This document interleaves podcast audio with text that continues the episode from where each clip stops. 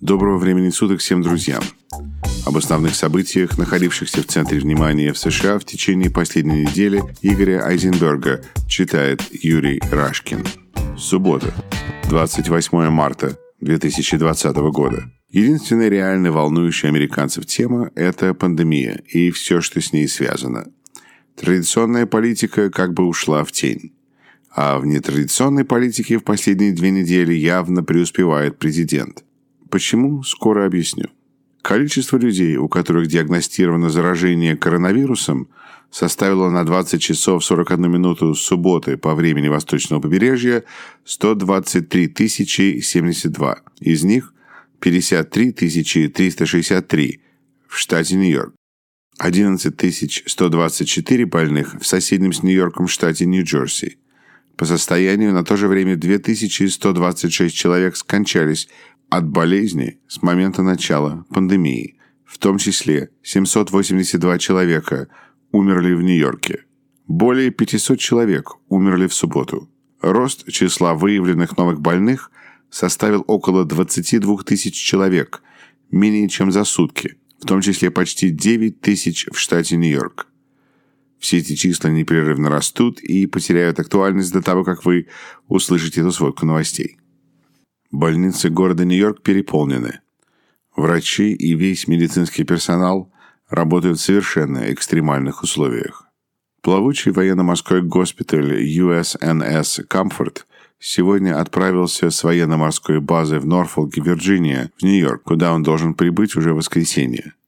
На корабле могут проходить одновременно лечение в условиях больничного стационара тысячи пациентов. На нем оборудованы операционные, имеется все необходимое современное диагностическое оборудование. Этот плавучий госпиталь будет использоваться для лечения людей, которые нуждаются в срочной госпитализации, не связанной с коронавирусом.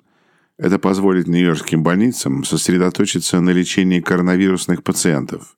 В пятницу еще один такой же корабль USNS Mercy прибыл с теми же целями в Лос-Анджелес. Трамп умело использовал отправление корабля с базы для саморекламы, прилетел в Норфолк и устроил церемонию проводов плавучего госпиталя, чтобы никто не сомневался, кто именно является главным борцом с коронавирусом.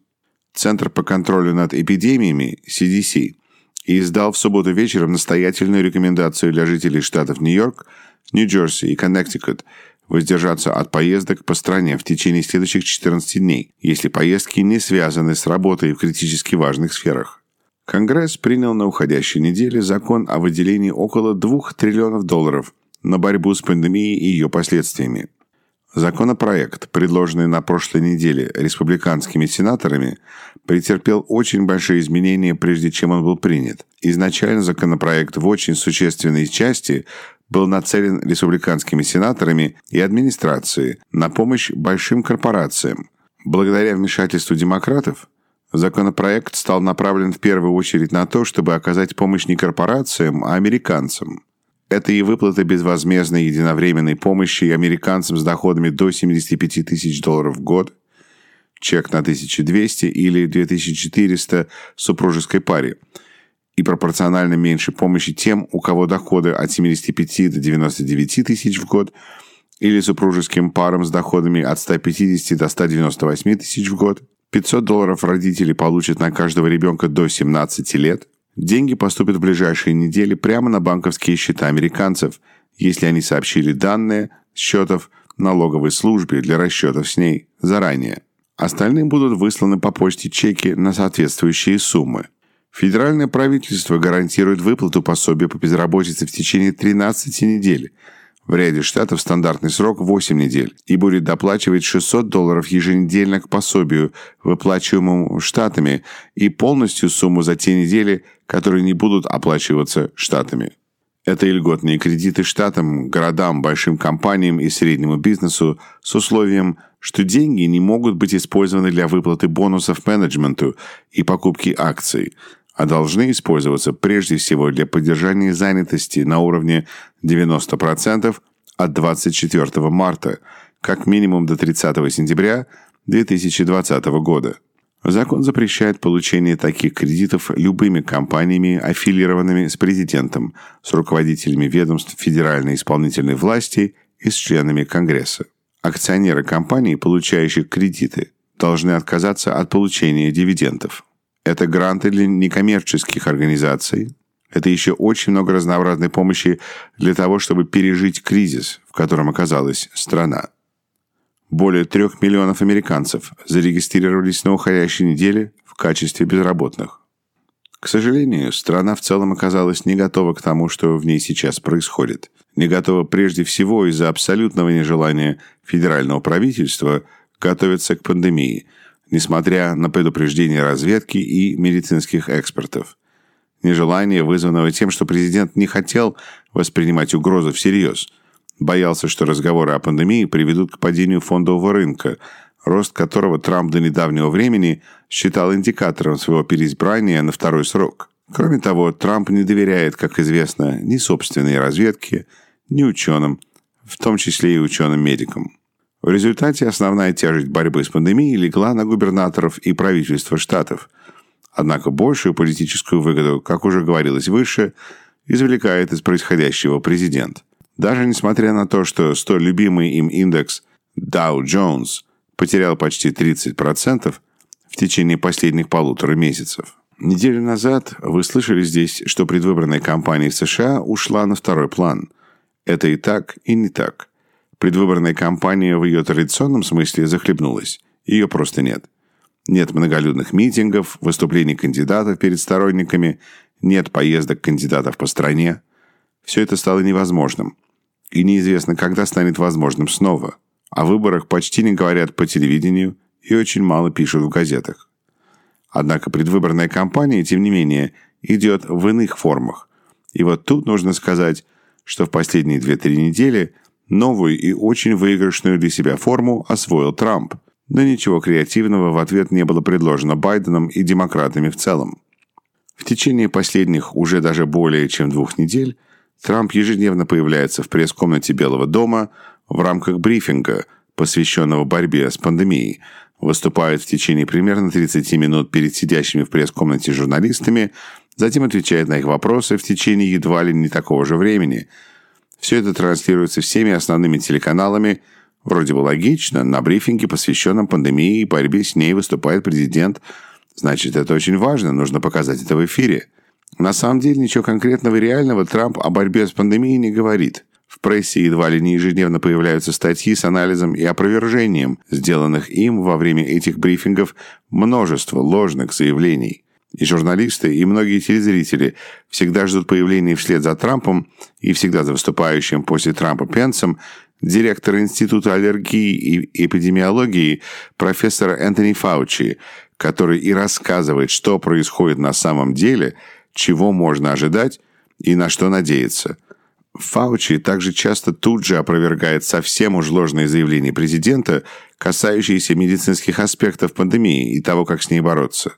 Однако президент, нужно отдать ему должное, его стратегам, очень эффективно использует свои ежедневные выступления, мобилизируя своих сторонников и, продолжая заниматься своим любимым делом, раскалывает страну, что, впрочем, как раз и является одним из самых существенных мобилизующих факторов для его сторонников.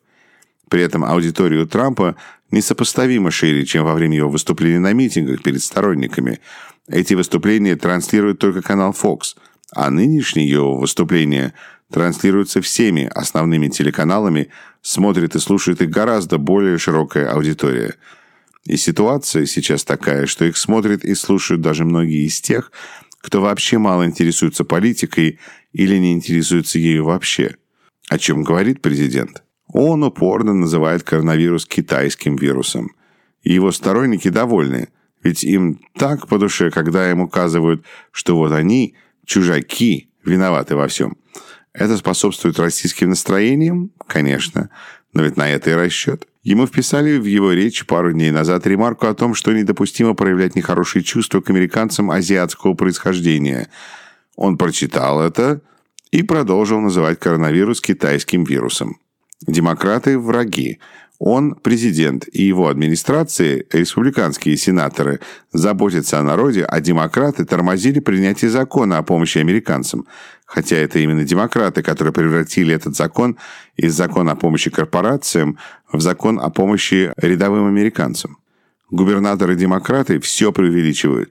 Не верят, что Нью-Йорку нужно 40 тысяч аппаратов искусственной вентиляции легких. Посмотрите еще раз, сколько больных в Нью-Йорке.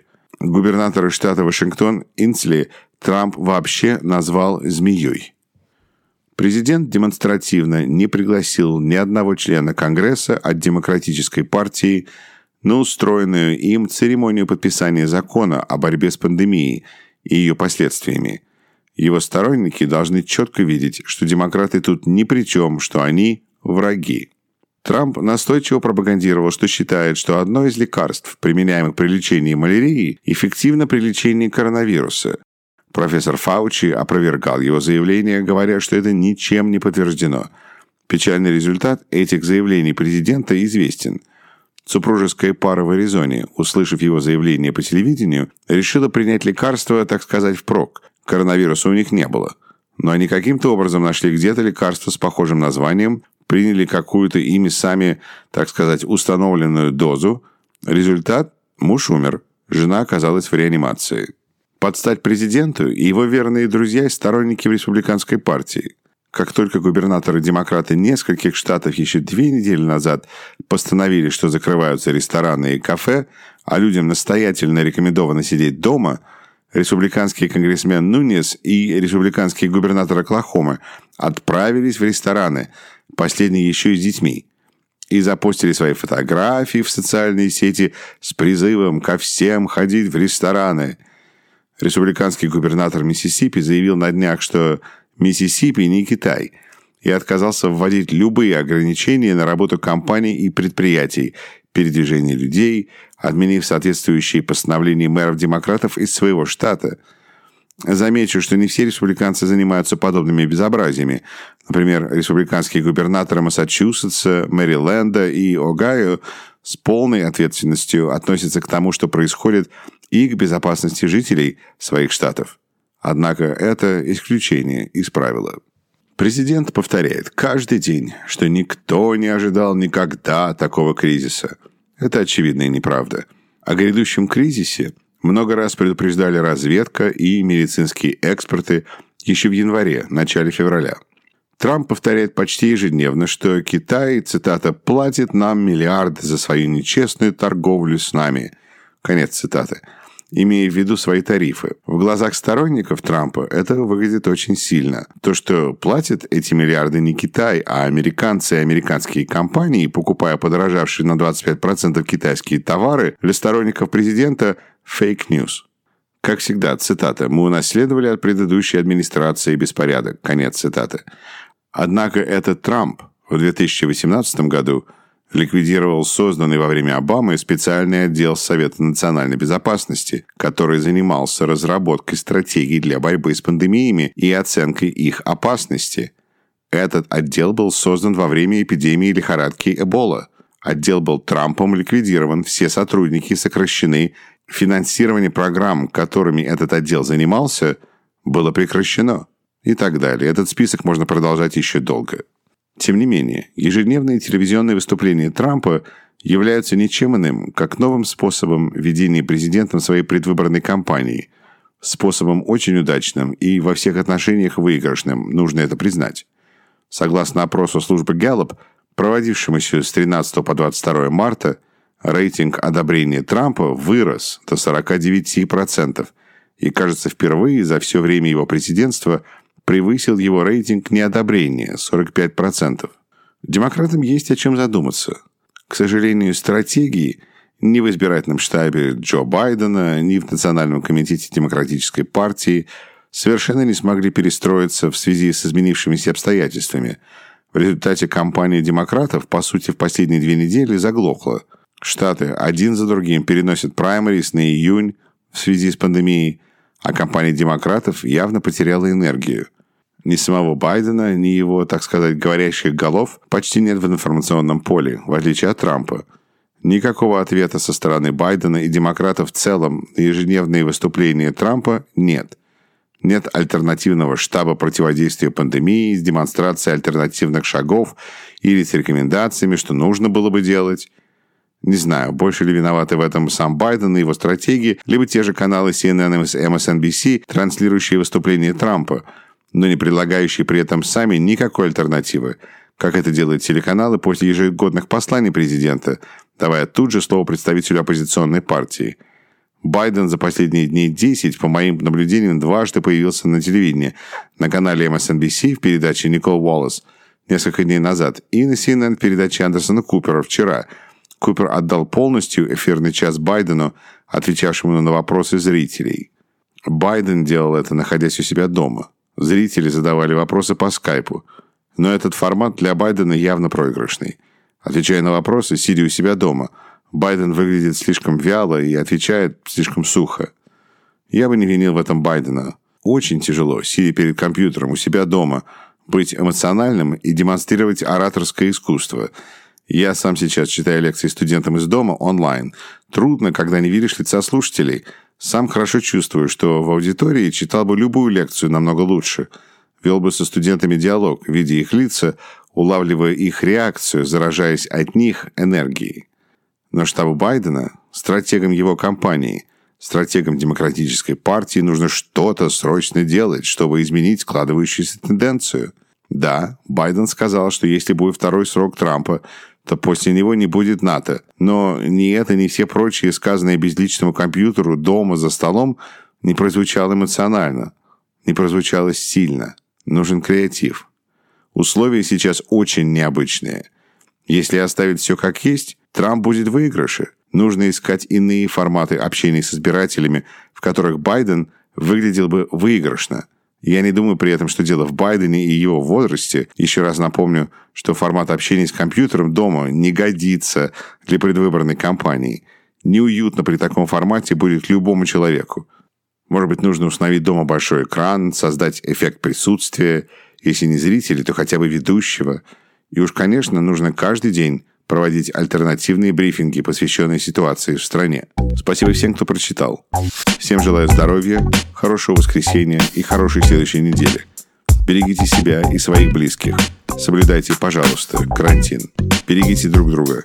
Мы все, в каких бы странах мы ни жили, столкнулись с очень серьезной проблемой.